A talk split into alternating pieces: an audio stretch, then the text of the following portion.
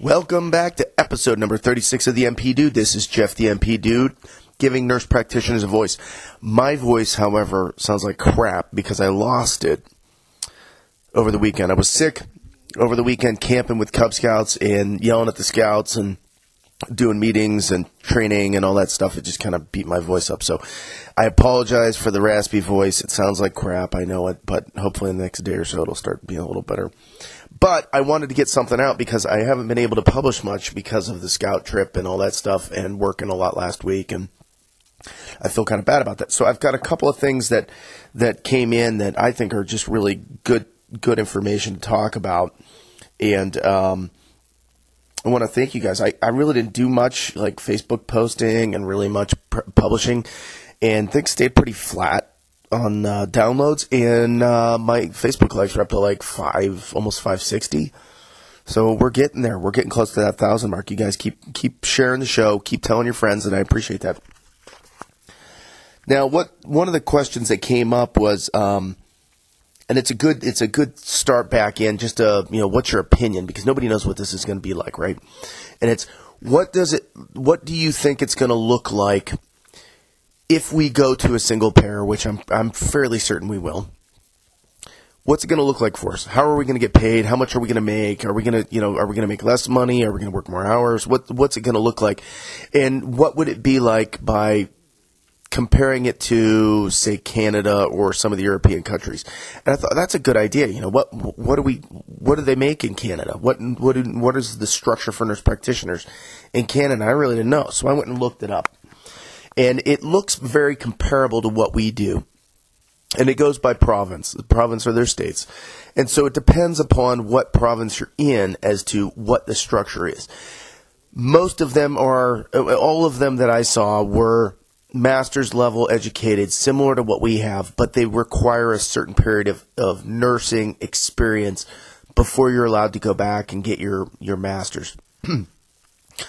some were two years, some were four years. I, I'm not sure if one was five years of, of RN experience before you can get your, your advanced practice degree. And then it's a two year master's, just like what we do in the United States. So it's very, very similar.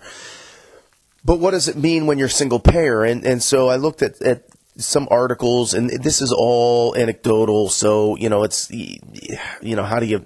I'm not going to go look up their salaries at each institution to figure it out.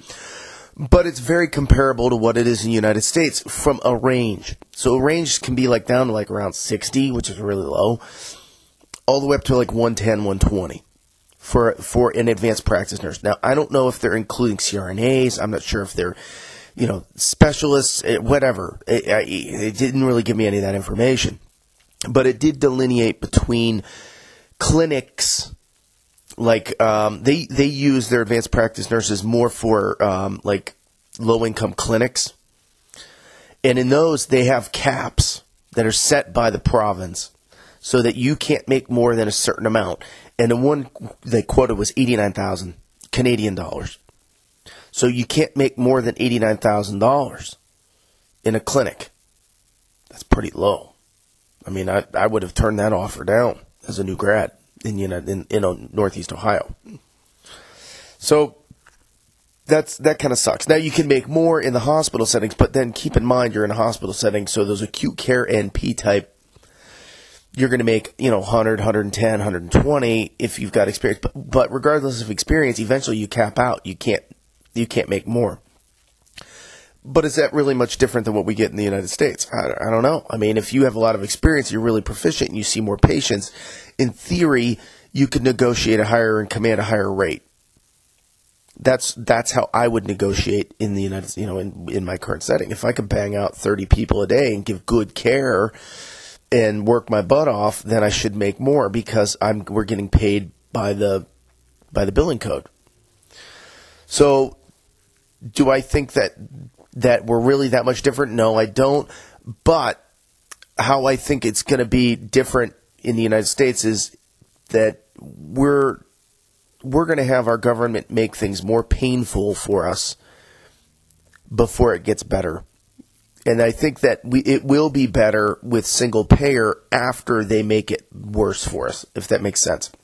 Here's what I mean if we were to get rid of government in healthcare altogether and go to a completely free market system and scrap it and start over in a perfect world, you come to me and you say, Jeff, I have a cold and I want healthcare, and I say, yeah, for me to look at you, it's you know twenty bucks. I assess you.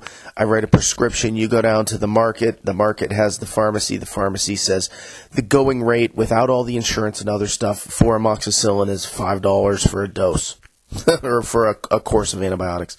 You paid me 20, you paid them 5. It's pretty relatively exp- inexpensive. The problem is now we have multiple, multiple, multiple layers of insurance and regulations and compliance and all these things that are there in theory to protect the public good, but it makes things so very expensive that my visit is is seventy dollars that I get reimbursed, and I'm going to bill it out at 110 or whatever it is. And then they go to go get their antibiotic, and amoxicillin that would be five to ten bucks for the antibiotic is in reality going to cost the insurance company sixty dollars and your copay is five, which is what you would have paid anyways. So I don't know which way is better. Well, I think it's going to get more expensive, and it's going to be more bureaucracy and more paperwork and more quality based outcomes, which I think are a good thing in theory. But I just think that the government's going to make it so onerous for us that we'll beg them for a single payer system, and they'll scrap some of the components of the system that we have now to make it easier down the line. But anytime the government gets involved, I think it gets more expensive, it gets more time consuming, it gets more cumbersome, and ultimately we we we will make the same amount of money that we're making now, I think, with a single payer system. But I think what's going to happen is it's just we're going to have more headaches. And we're and whenever the government says and the government could be the state, it could be federal, I don't know, whatever it is, but they're going to say we need you to show us all these records and we need this and we need that. We give them more control. And when they have more control, what are they going to take? More control. And it's that, that absolute power corrupts. Absolutely. They will, they will continually take more and more and more. And they'll eventually say, you know what, you make too much. We're going to cut your pay. We're going to make you. We need more information. You're going to spend more time doing charting. Um, they have studies that they want us to participate in because somebody gets a whim of, you know, we want to do a new procedure, a new process, and we're going to mandate that you do this and we're going to mandate that you do that and oh that all adds hours to your day. So do i think we're going to make more money? No. Do i think we're going to make less money? No. But i think we're going to be in for more of a world of headaches and pains and all that stuff. And that's just me being cynical but i also think that you know history dictates that our government typically screws things up. They just do if anybody has one program out there that they honestly believe that the government is efficient with, let me know. The only one I know of is the U.S. Patent and Trademark Office, and that's because they they um, make money and they're not efficient. That's that's not what I'm getting at. They actually make money, but that's because they deny all their patent claims and they make people refile, and so they get double the business with every patent and that was old. That was back from when I was in law school. I remember the having a patent class, and, and the patent guy that was our professor was he the, he was the director of the U.S. Patent and Trademark Office in D.C. for a number of years, and he was the one that said that. So that's a pretty reliable source. but I don't think there's any other government agencies that are just efficient enough. Tell me one, and and we'll debate it. But um, I'd love to see the resources on that too, though. Not just say, "Oh yeah, uh, Planned Parenthood, you know, is a great resource." Okay, well maybe it is. I don't know, but they're government funded and they lose money. So that was one that I thought was interesting, but I, I really don't think the difference between us and the other nurse practitioners around the world are really all that different in what we do. Now, I think Canada they do have full practice authority because the the states or their provinces, their states, have said, well, we're not going to get doctors for this cheap, so we're going to do it this way. That does that mean quality of care goes down? I, I don't I don't know. I don't think so. I still think nurse practitioners are pretty darn good at what they do. But that's why you have to wait forever to get into a specialist because they're typically physicians, and I don't. I, that's just my philosophy, my my belief. Not I'm, i have no so, source for that. Now, what I do think about um, the the uh, nurses in Canada, one thing I did see, and it was on a face one of the Facebook forums was um, that can, Canada was talking about allowing RNs to be able to prescribe certain medications. So they're even going a step further now. Do I like the idea of that? I don't know.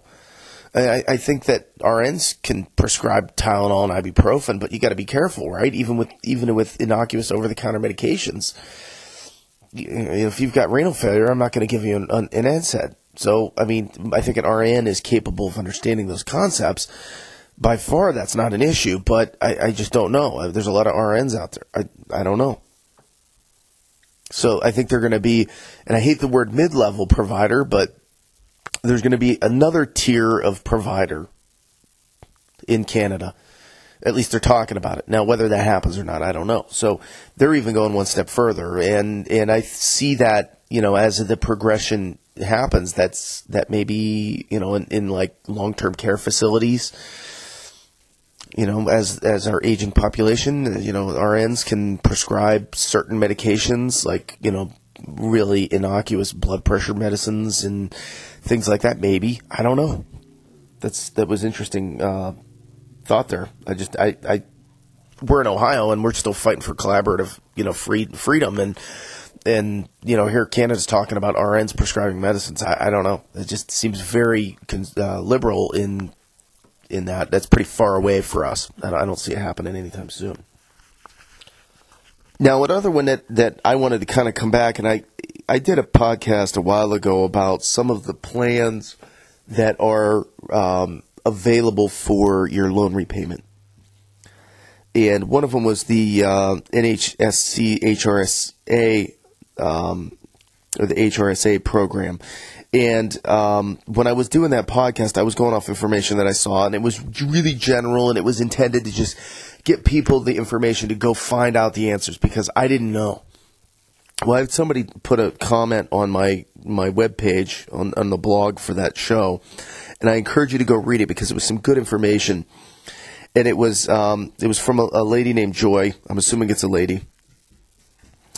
And um, Joy says, uh, "Hi Jeff, I found your podcast today. I'm listening to this episode, and I'm an FNP in my second year of the NHSC loan repayment at a community health center in Central Mass. And I'm reading this because it's on the internet. Anybody else can go read it. Okay. They do not send you wherever they want to send you. It's more like a nurse loan repayment program. You have to apply to get the job and then apply for the NHSC loan repayment program. And, and I've seen that subsequent to that episode that I did, that first podcast. So I've seen some of the Facebook forum uh, page uh, comments that where they're talking about that, and you'll see the ratings when people are talking numbers, like they have a 12 or a 14 or an 18 or a 16 or whatever.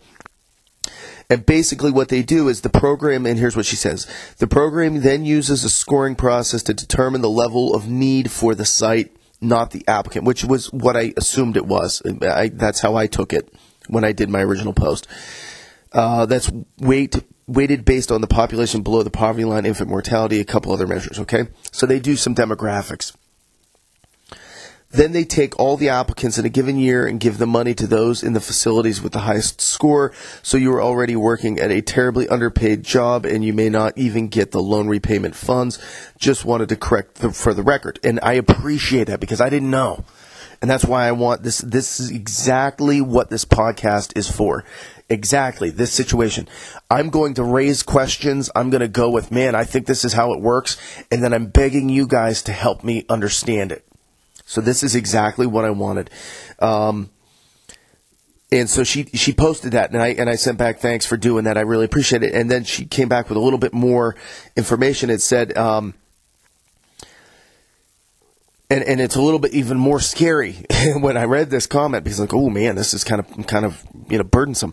She said oh and I wanted just to add that the time you spend participating in any loan repayment program does not count towards the current 10 year public service loan forgiveness program. Okay, so you can't double dip. So if you're doing the 10 year like you're you, where you work for a public service and then um, um 10 years of paying on your loans and then they forgive the rest, that doesn't count. So if you do a two year commitment under the HRSA, you're now a 12 year commitment. if you're going to do that. All right. So that was important. I thought that was interesting because that I didn't even know that. That's great. Um, and then she says, which may or may not even exist based upon the current. Nobody knows what's going to happen, right, with current administration. And then she gives some information about um, U.S. News and um, student loan reforms that are under the Trump, and I didn't look those up. So that you guys go, there's a link in the comment if you guys want to see what they're proposing. Go look it up. Here's the problem with that: the Republicans last week, and this was comment from a couple days ago. The Republicans shot down the Trump care, right? It didn't even make it out of the the the, the uh, House, right? And, which is kind of what I was telling you in my my podcast when I was talking about this the Trump care reforms. And, and how it was Obamacare light and it wasn't going to go anywhere, so it's not worth getting all worked up over because it's not going to be there anyways. It's going to change. So that being said, there's there's an article there if you want to go read that. Now keep in mind, U.S. News is a little left leaning, so you have to take that with a grain of salt. There's also another one here that says. Um, I've seen other articles suggesting Trump is in favor of getting rid of the PSLF program and doing a 15 year loan forgiveness, which I think the PSLF is that 10 year. I could be wrong, but I think it's that 10 year and go into a 15 year for federal loans only. So that's that's where you got to be careful. It's got to be one of the federal Stafford type loans.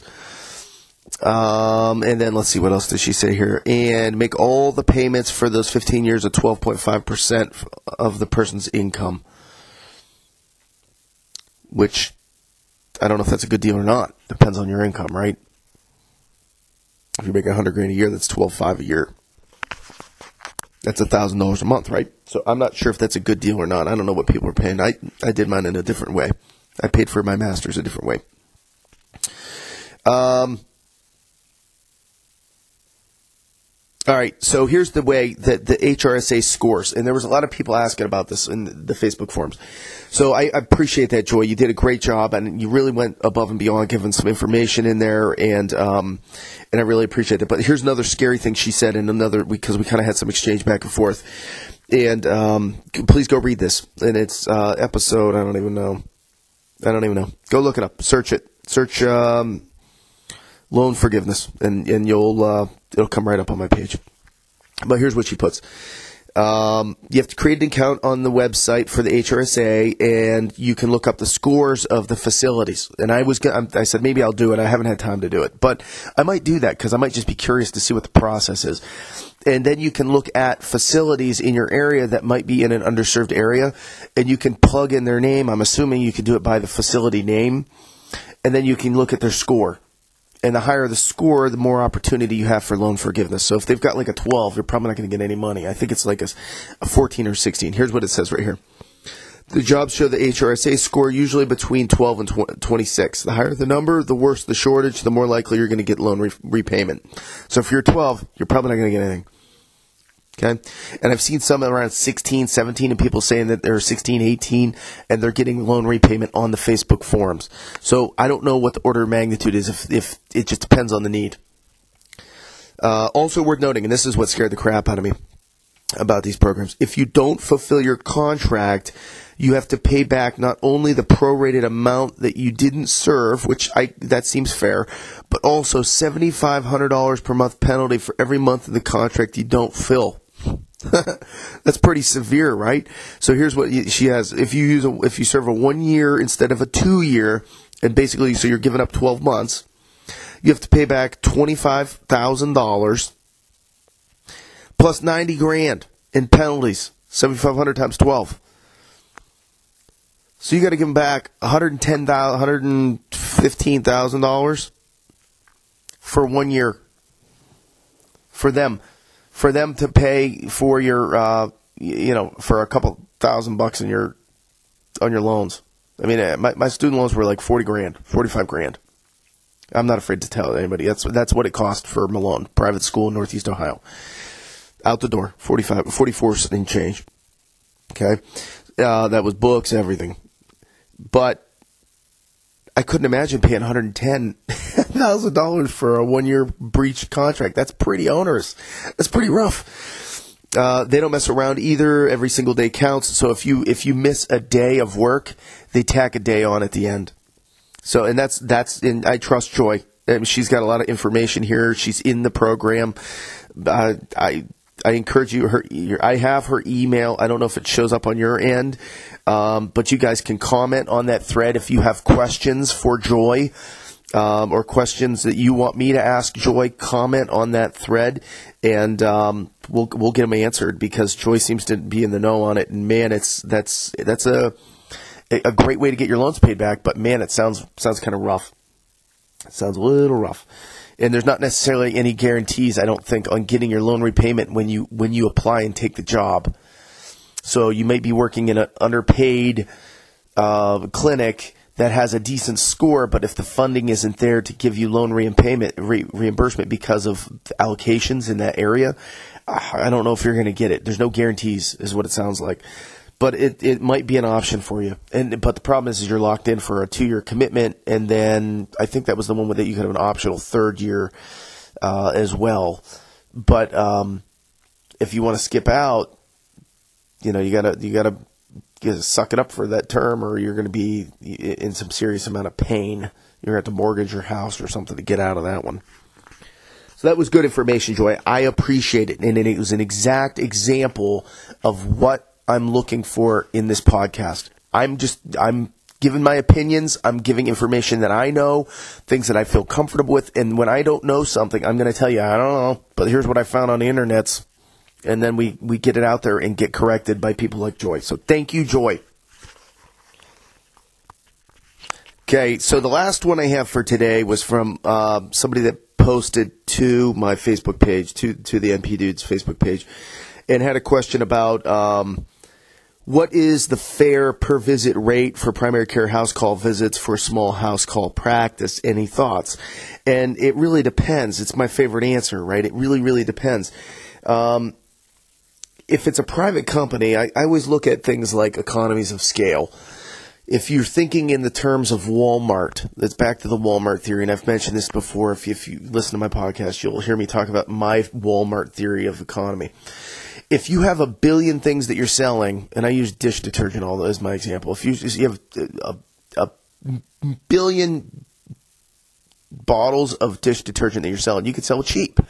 If you've got a small company that's selling the same exact product, it's going to be more expensive. It just has to, because the overhead, the expenses, the the the um, the cost of doing business that gets rolled up into that product is much higher it just is, and then you have profit and everything else. So for you to be able to, to keep the lights on, you gotta you gotta charge more. So it here you have a, the, the instance of a small house call practice. Is this something that you're setting up yourself and you're doing it as your own and you know practice out of your car? Maybe you can you control some of the overhead and, and your own expenses and costs and keep those very low. It depends, right? So it just really depends. If you have a physical space somewhere that you have, you know, you see uh, in in an office, clinic, as well as home based, now your overhead's going to be a lot more expensive. If it's a small practice, your costs are probably going to be a little bit higher than what it would be if you're going to some of these big home health assessment type companies that are, you know, multi-state companies. And you see posts on all of the NP forums about those companies saying, "Hey, is this one good or is that one good? Does anybody have experience with this one?" And and I'm not going to lie to you, I I contacted some of those when I was waiting for my credentialing to go through just to see if you know if I could do some assessments and bring some money in. So I did talk to a couple of the recruiters from those organizations, and the numbers that I was getting from them was around a hundred bucks a visit. But it depends. It depends on whether that's a good deal on, on where you are geographically. If you're in Iowa and you have to drive an hour to get between visits, it's going to take you eight hours to do four visits for a hundred bucks. That's 50 bucks an hour. I don't know if that's a good deal for you. It might be. I don't know. That depends. Depends on what's what else there is. If you're working in a clinic and you can pull in 60 bucks an hour or, or 55 bucks an hour, then driving half your day is pretty low stress um, I've heard it's a lot of paperwork doing those home health type visits. Um, those visits typically take longer because you're in there. You have to help them. So they ask you, "Can you help me get up?" and you know whatever, and and you, you know they want to talk and and you have to go through everything about them and re- assess their home and you know for safety stuff too. So I mean, they, there there's a lot of stuff to do in those visits and a lot of documentation. Um, but I've seen l- numbers as low as 80 for those per visit, up to 100 per visit. Now it just depends. If you can drive 15 minutes and you're in inner city Cleveland, and you could be from one spot to another in 15, 20 minutes, and drive halfway across the city to do it. Um, and and spend your 45 minutes or an hour at that at that site, then then you, you could turn some pretty good coin. Um, the one that I talked to, it, they wanted a f- minimum of a four-hour commitment, and this was just home health assessments, not just not a, a, a in-home practice.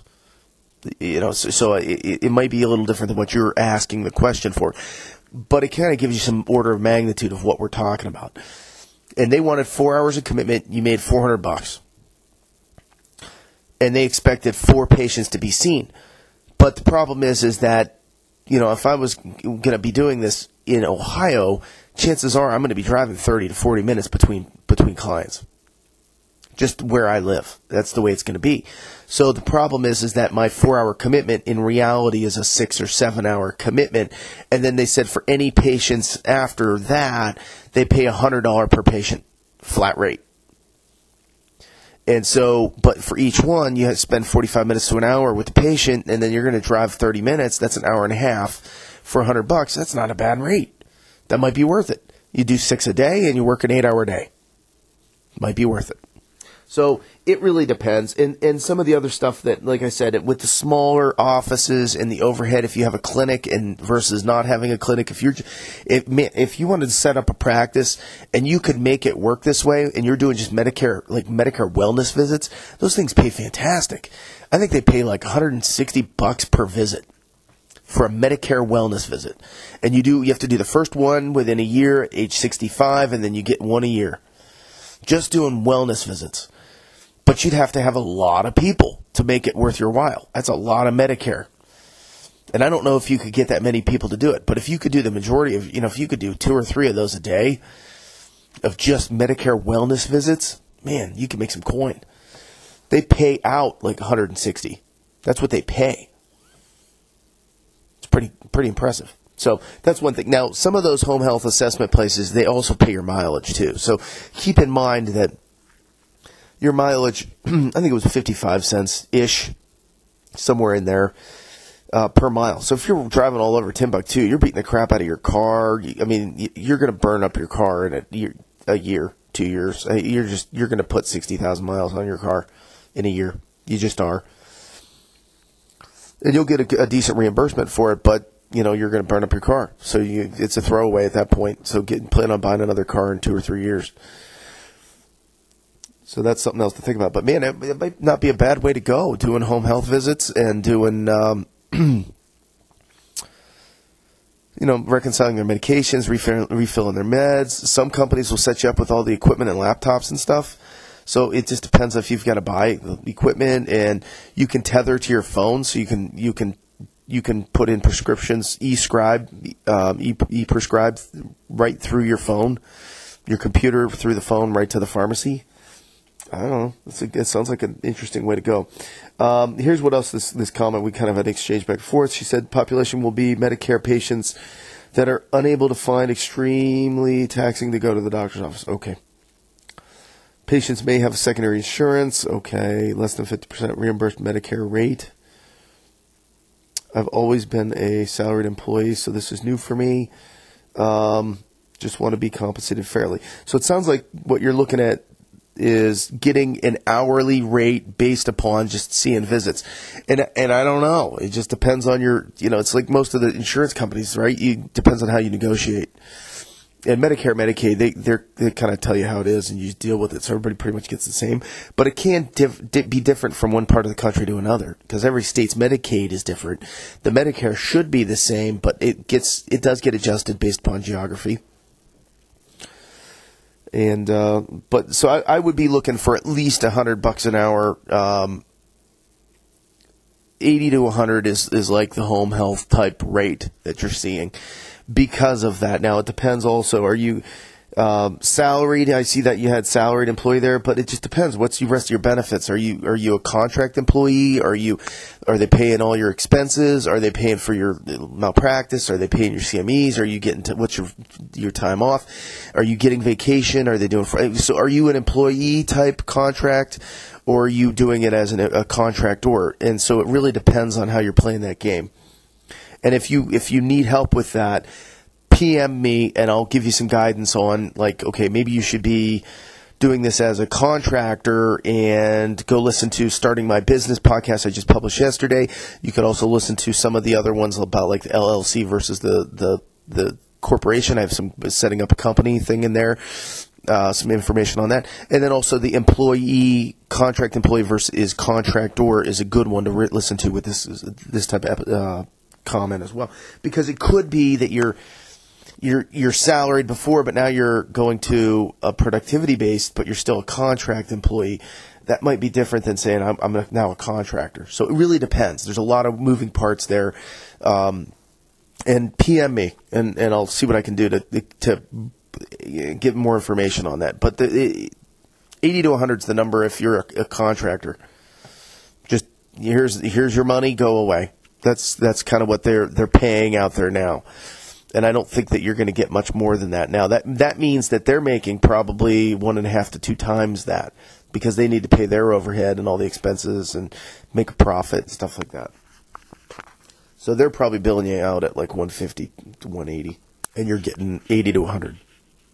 So that's where I'm going with that. Hey guys, thanks again for listening. Sorry for the lull and sorry for my voice. Hopefully tomorrow it'll be a little better. Um, maybe, maybe not. I don't know. But keep listening, keep sharing the show, keep liking on the Facebook pages, uh, comment as much as you guys can and much as you want to. Uh, I got a lot of comments in the last couple days. Yeah, maybe it's because I, I had a lull. People were like, "Ooh, he isn't talking about something." I, I got some ideas. So keep those ideas and comments coming. Um, keep sharing on on uh, the Facebook page, and, and, tell your friends to listen on iTunes too. I've I've had a couple people tell me I suck, which is fun. So keep telling me I suck. Put it right on the main page. Jeff, you suck. Put it on the the Facebook forums too. I don't care. Say, Jeff, the NP dude, you suck, and then an LOL, just so everybody knows you're laughing at me. But either way, so I appreciate the comments. I appreciate you guys listening, and we'll talk soon.